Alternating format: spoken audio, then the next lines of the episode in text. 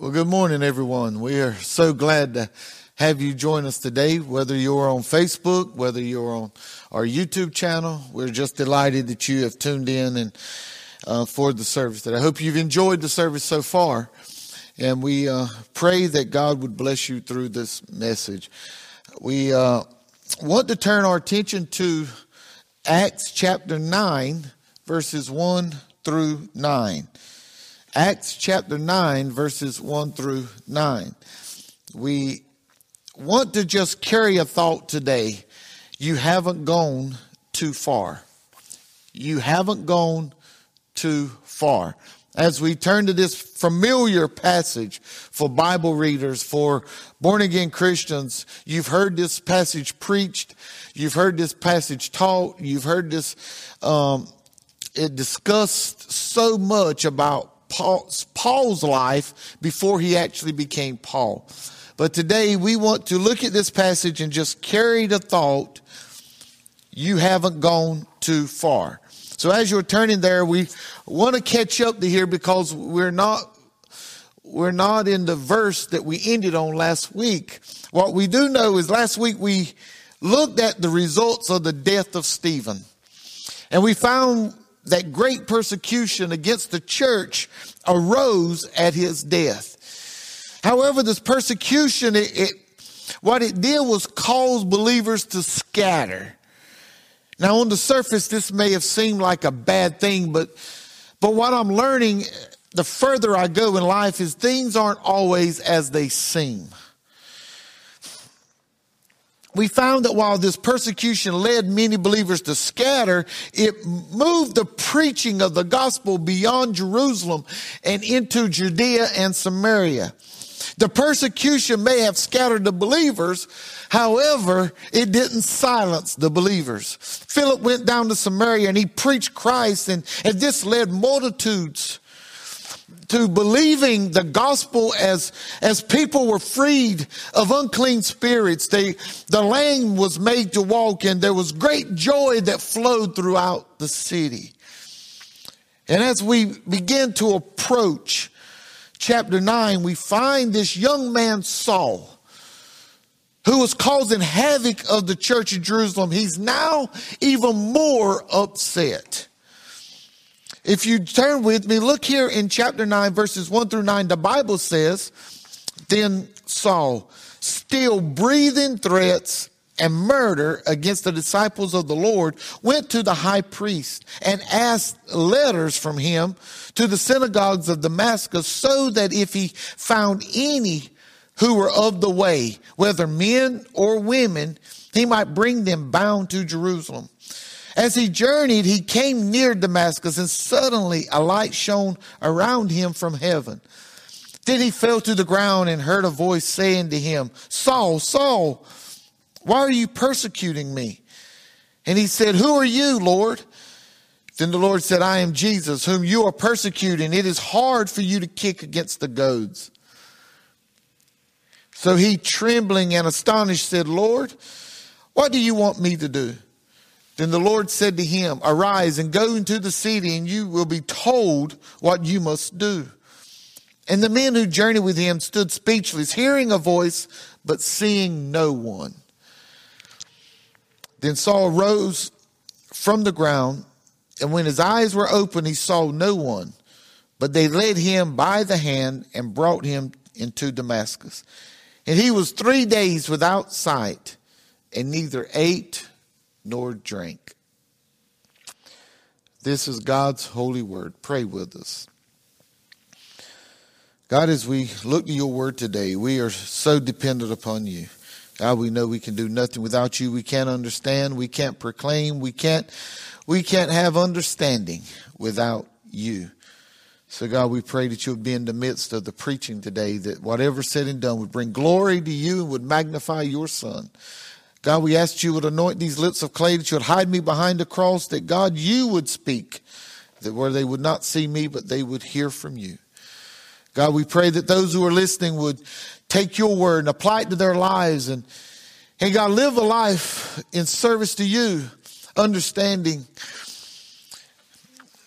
that life can only be lived fully when we're serving you.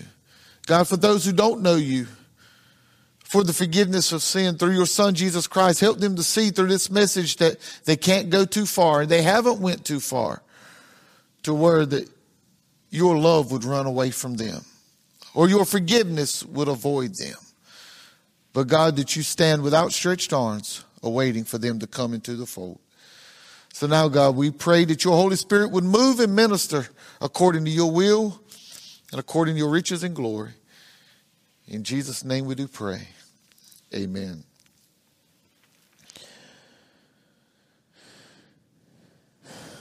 Now, we may ask as we're reading this and just thinking about events that have taken up, place up to now is why would Saul be so angry toward the church when they weren't bothering him? The truth is, whenever our efforts are met with resistance, we often respond with frustration and anger. So now let's, let's just look at that statement there for a minute. Have you ever seen where things didn't go in a direction one group intended due to another group seeming to be better prepared? Have you often seen a group who didn't get their way concede peaceably? No. Usually what happens is they, when they feel that they're right, but things don't go their way, they dig their heels in the sand and they look for a way to retaliate against their opposition. And we see this all throughout society. If you watch the news, if you read the news, if you, if you've been alive and not been under a rock any at all in the last several years, we've seen this play out right before us, whether, especially in the political world. And I know the political world gets beat up when we're talking about things such as this, but, but when you think, look at the political world on a, on a national level, we see how how when one side doesn't get their way, they're retaliating against another side. We see even in the state, this same thing happens, and it seems to be even more prevalent locally. But you know what? It doesn't just happen in politics. It even happens in the church. Oh, I, I know you're thinking, no, this couldn't happen in our church. Well,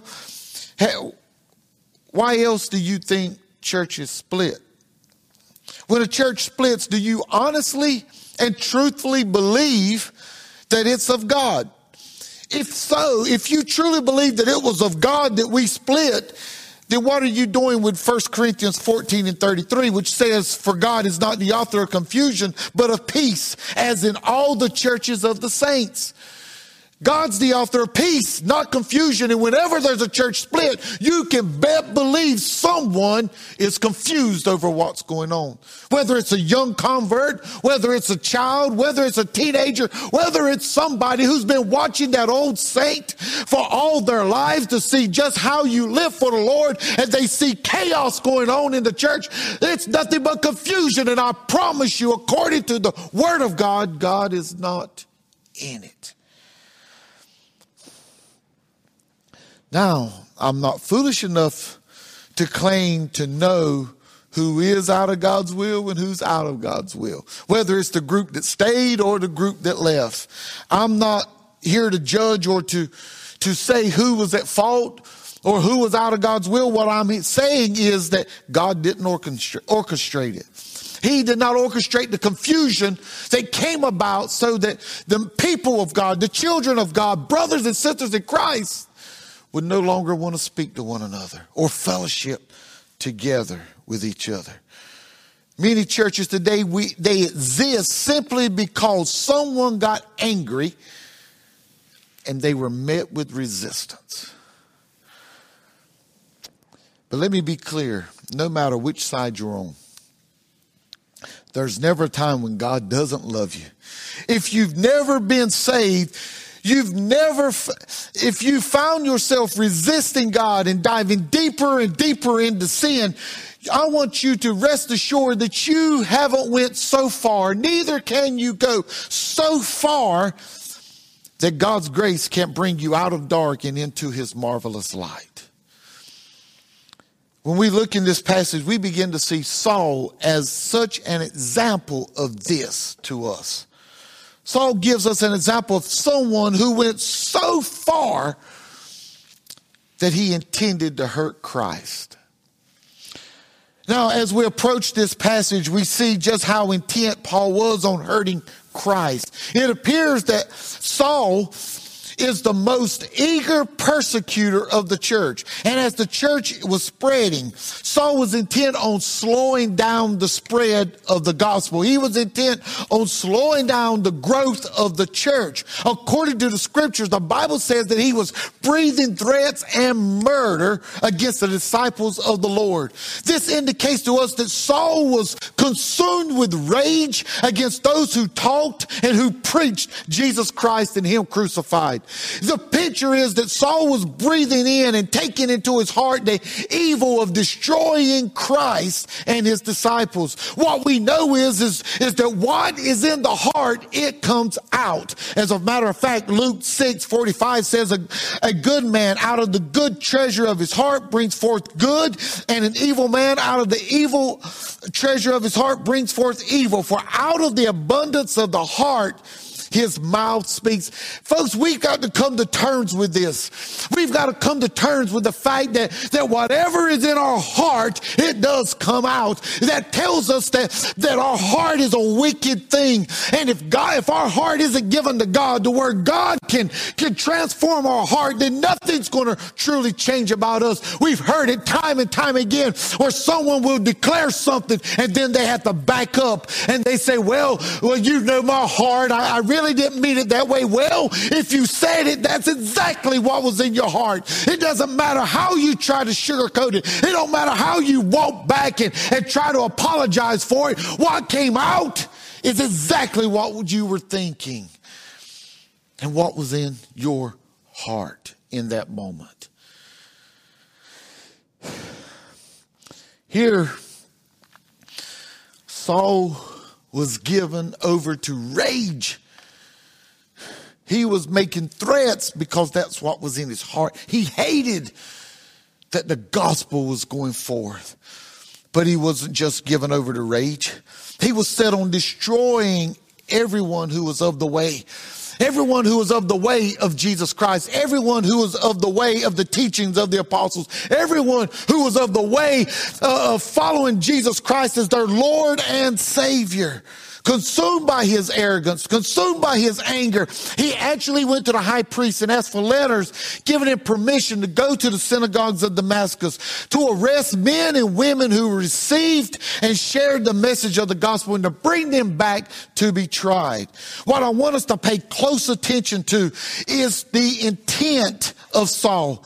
He was not accidentally doing these things. He was not being coerced to do these things. He was not doing these things out of ignorance. Instead, he was, his full intent was to silence and to destroy the followers of Jesus Christ. Folks, when Satan approached Eve in the Garden of Eden, he didn't just happen to slither up on her and, and so happen to find her where she was at. He didn't accidentally bump into her. No, he set out to hurt God by intentionally deceiving Eve. He intended to deceive Eve with the hopes that she would also lead her husband in the same deception, down the same rotten path. However, Satan's intent had nothing to do with Adam. It had nothing to do with Eve. All they were were pawns in his plan. His plan was to hurt God. Whether we are followers of Jesus Christ or not, anytime we set out to harm someone, whether it be physically, whether it be verbally, whether it be emotionally, we are intent on hurting Jesus Christ. John 13 and 35 says, By this we know, by this all will know that you are my disciples if you have love for one another. Mark 12 and 31 says, You shall love your neighbor as yourself. Listen, folks, if we love, if we fail to love one another, we're failing to love God. According to scripture, we can't love God without loving one another. How can we love someone who we haven't seen and not, and hate those that we have seen? It's not possible. And if we're intentionally trying to hurt someone, if we're setting out to disgrace someone, if our, if our desire is to step on someone's neck to get our way, the intent really is to hurt Jesus. It's not to hurt them. Why? Why do I say that? It's because he left the splendor of heaven to come to this sin cursed world. Philippians 2, 6 through 8 gives us a clear picture of why we can say this. Being in the form of God, he did not consider it robbery to be equal with God, but made of himself of no reputation, be, taking on the form of a bondservant and coming in the likeness of men and being found in the appearance as a man. He humbled himself and became obedient to the point of death. He didn't have to leave glory. He chose to leave Though he was equal with God, he put on a robe of flesh and he suffered just as you and I do in this world. There is nothing that we've been through that he can't identify with because he lived in the same flesh that you and I live in. He came to this world. He lived a sinless life. He bled and was crucified. He endured his heaven. He endured his heavenly father turning his back on him. And he tasted death and he conquered death, hell, and the grave. He did all of this out of love for his father and love for you and I. He did this so that we could know that God would never leave us nor forsake us. He did this so that we know that, that we would never have to experience the sting of death and that we would have victory over the grave. He did this for us. And when we set out to hurt another human being, we're deliberately intending to hurt Christ.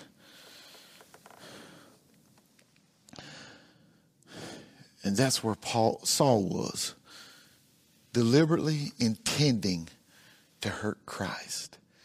I don't know, is that where you've been? Just think about it for a while. Truthfully, is there someone that when you hear their name, or you see their presence that you wished you could hurt them? If so, your intention is to hurt Christ. Folks, if we can look around, you look around all over the media, there's many people all throughout this world that's intending to hurt Christ. It's all over the news. It's all over television. It's all over our county. It's all over our communities. People are intending to hurt someone else. But in essence, they're intending to hurt Jesus Christ, the Savior of the world. Paul gives us this example, but he also gives us an example of how we can be humbled by Christ. As Saul was on his way to Damascus, suddenly, seemingly out of nowhere, a light from heaven shone around him. This light was from God himself. And we know that this light was from God because not only is God the source of light, but he is also the giver of light. First John 1 and 5 says, this is the message which we have heard from him and declare to you that God is light and in him is no darkness at all. John 1 and 4 says, if him, being Jesus, was life, and life was the light of men. In him was, was life, and the light was the light of men. Now, now Saul in the darkness that he is walking in comes face to face with the light of Christ. He appeared to, he heard a voice speak to him, and the others heard the voice, but they saw no one. When this light shone upon Saul, he was so gripped that he, he had to just close his eyes. The brightness of this light would not let him open his eyes, and he just fell down and bowed his face. The light of God, Jesus Christ, revealed the darkness of Saul. He charged Saul with persecuting him. However, we see that in charging Saul, he wasn't brutish. He had, he had every right to be every right to be angry, every right to be frustrated, every right to be brutish towards Saul, but he wasn't. Instead, tenderly, he called Saul by name twice. Saul, Saul. He's appealing Saul to, to take what he is what he's about to say seriously. He's appealing to Saul to, to consider the consequences if he doesn't. And folks, there's always consequences to opposing Jesus Christ. Whenever we're rising up against another believer, we're rising up against Jesus Christ himself. And there will be consequences. Matthew 25 and 40 says, Surely I say to you, inasmuch as you did it to one of the least of these, my brethren, you did it to me. As a matter of fact, the Bible teaches us that it's better for us to put a stone around our neck, cast ourselves into the depths of the sea, than it is to hurt one of God's children. It's apparent here that Saul knew that the light and the voice and person seen in the midst of the light come from heaven. However, Saul, this zealous religionist who had studied the law and excelled above his peers, did not know who was speaking to him. It's clear evidence of his lostness. What do you mean by that? Well, John 10 and 14, Jesus says, I am the good shepherd and I know my sheep and am known by my own. Folks, if we don't know the voice of Jesus, then we don't belong to him and he don't belong to us. But if we've ever heard his voice and we've received him as our Lord and Savior, then we know his voice and a stranger we won't follow. So Saul, being frightened, he humbled himself and he asked, Who are you? It seems here that Saul knew that it was the Lord. However, he didn't know the Lord. And this becomes apparent with men and women who are under conviction of the Holy Spirit. They know the Lord is knocking on their heart, calling them to salvation, but they don't know the Lord of salvation. I was speaking with a gentleman yesterday and, or, or Friday, and as I was speaking with him, he, he shared with me, I, I know what I need to do. I know, I know that I've, I've, I've got to get, um, I got to get in a better place. And the only way I can get in a better place is to know Jesus. He believes who Jesus is. He believes he's the son of God. He believes that he was, he came born of a virgin. He believes that, that Jesus is, lived a sinless life and he died for our sins and he arose on the third day. He believes he's standing at the right hand of the Father. He believes this with all his heart, but he doesn't know Jesus because he hasn't had a transforming uh, encounter with him to where he's made him his Lord and Savior.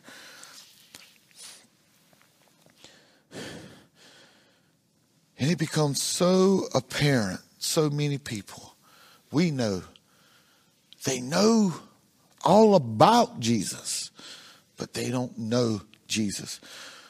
Well, I want to tell you what's true. Jesus Christ, the only begotten Son of God, is Lord.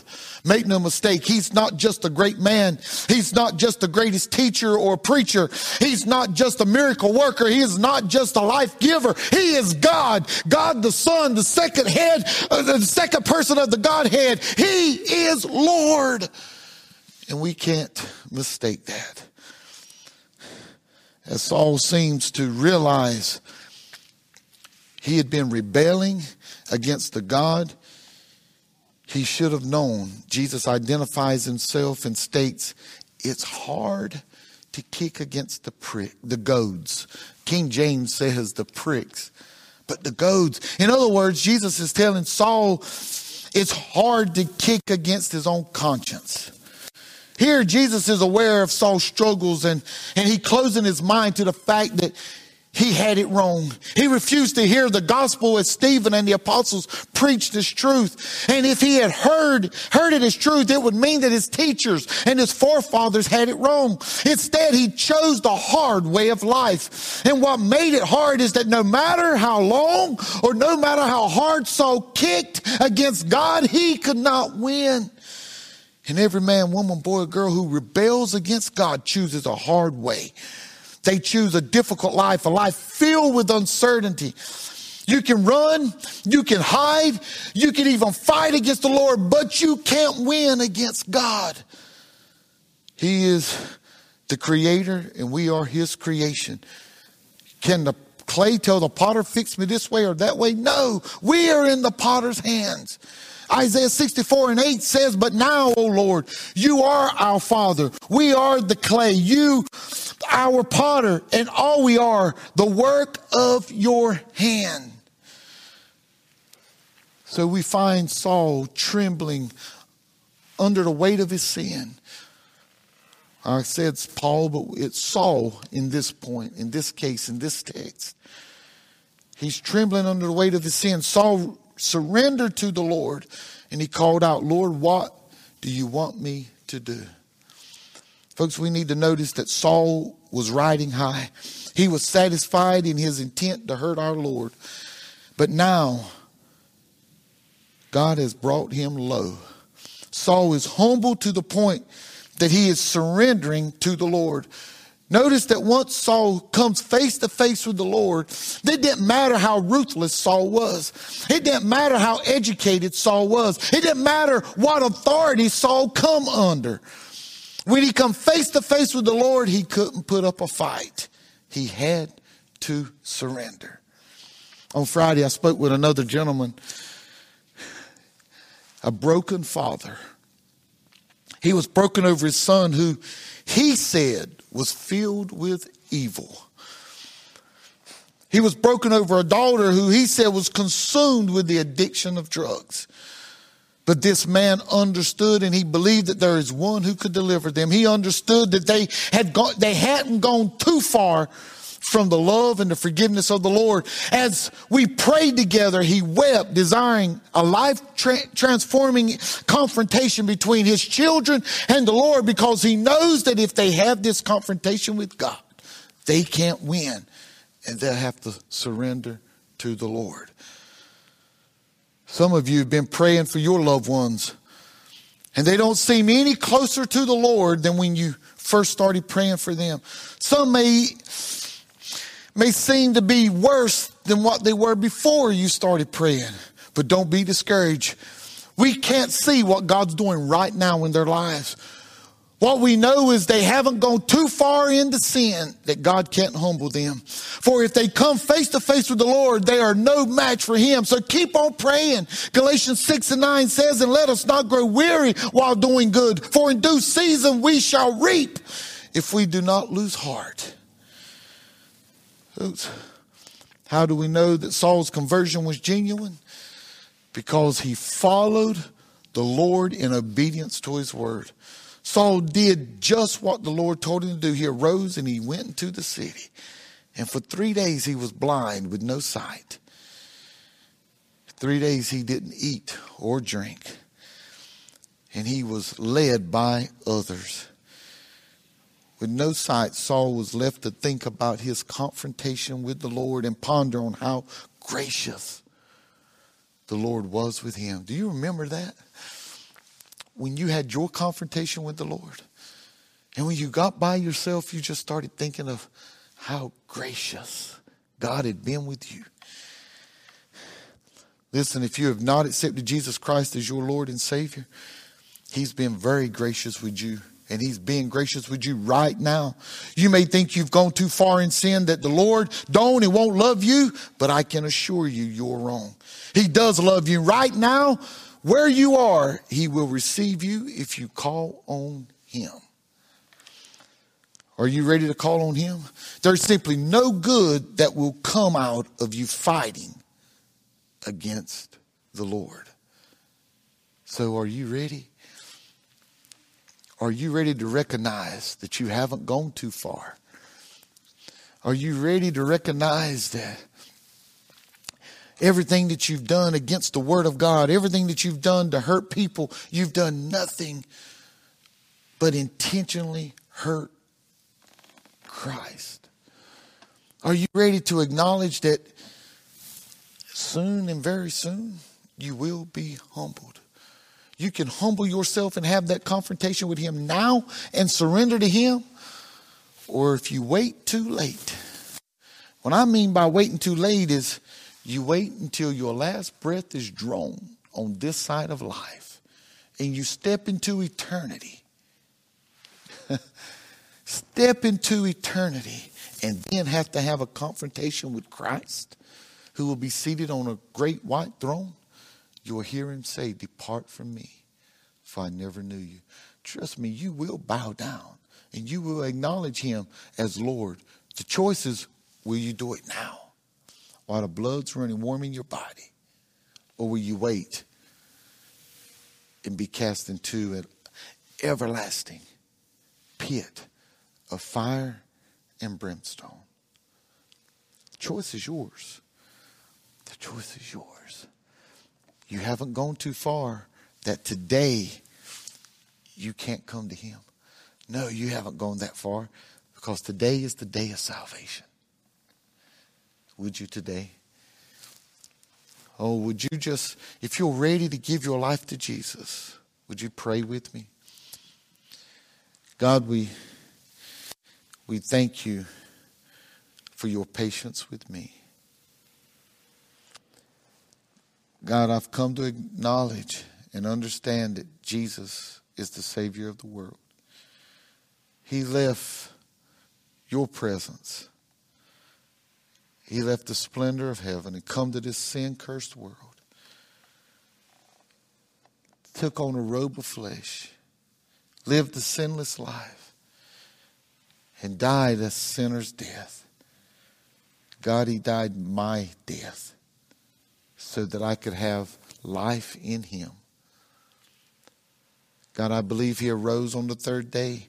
I believe He is now at the right hand of the Father, and I believe the Holy Spirit is calling me to you.